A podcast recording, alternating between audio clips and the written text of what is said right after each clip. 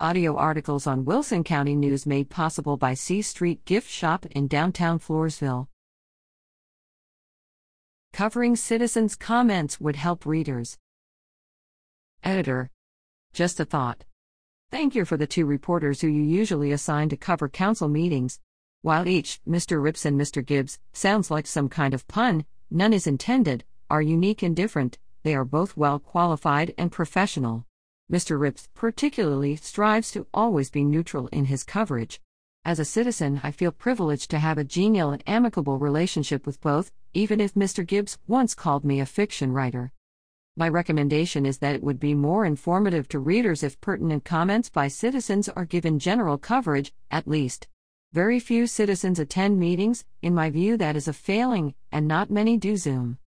Thus, broader coverage by your paper would enhance our citizens' knowledge of what our city leaders consider and how they decide issues. Just as important, they can see that they can have the opportunity to influence what affects them. Alfred Fred Q. Gonzales Floresville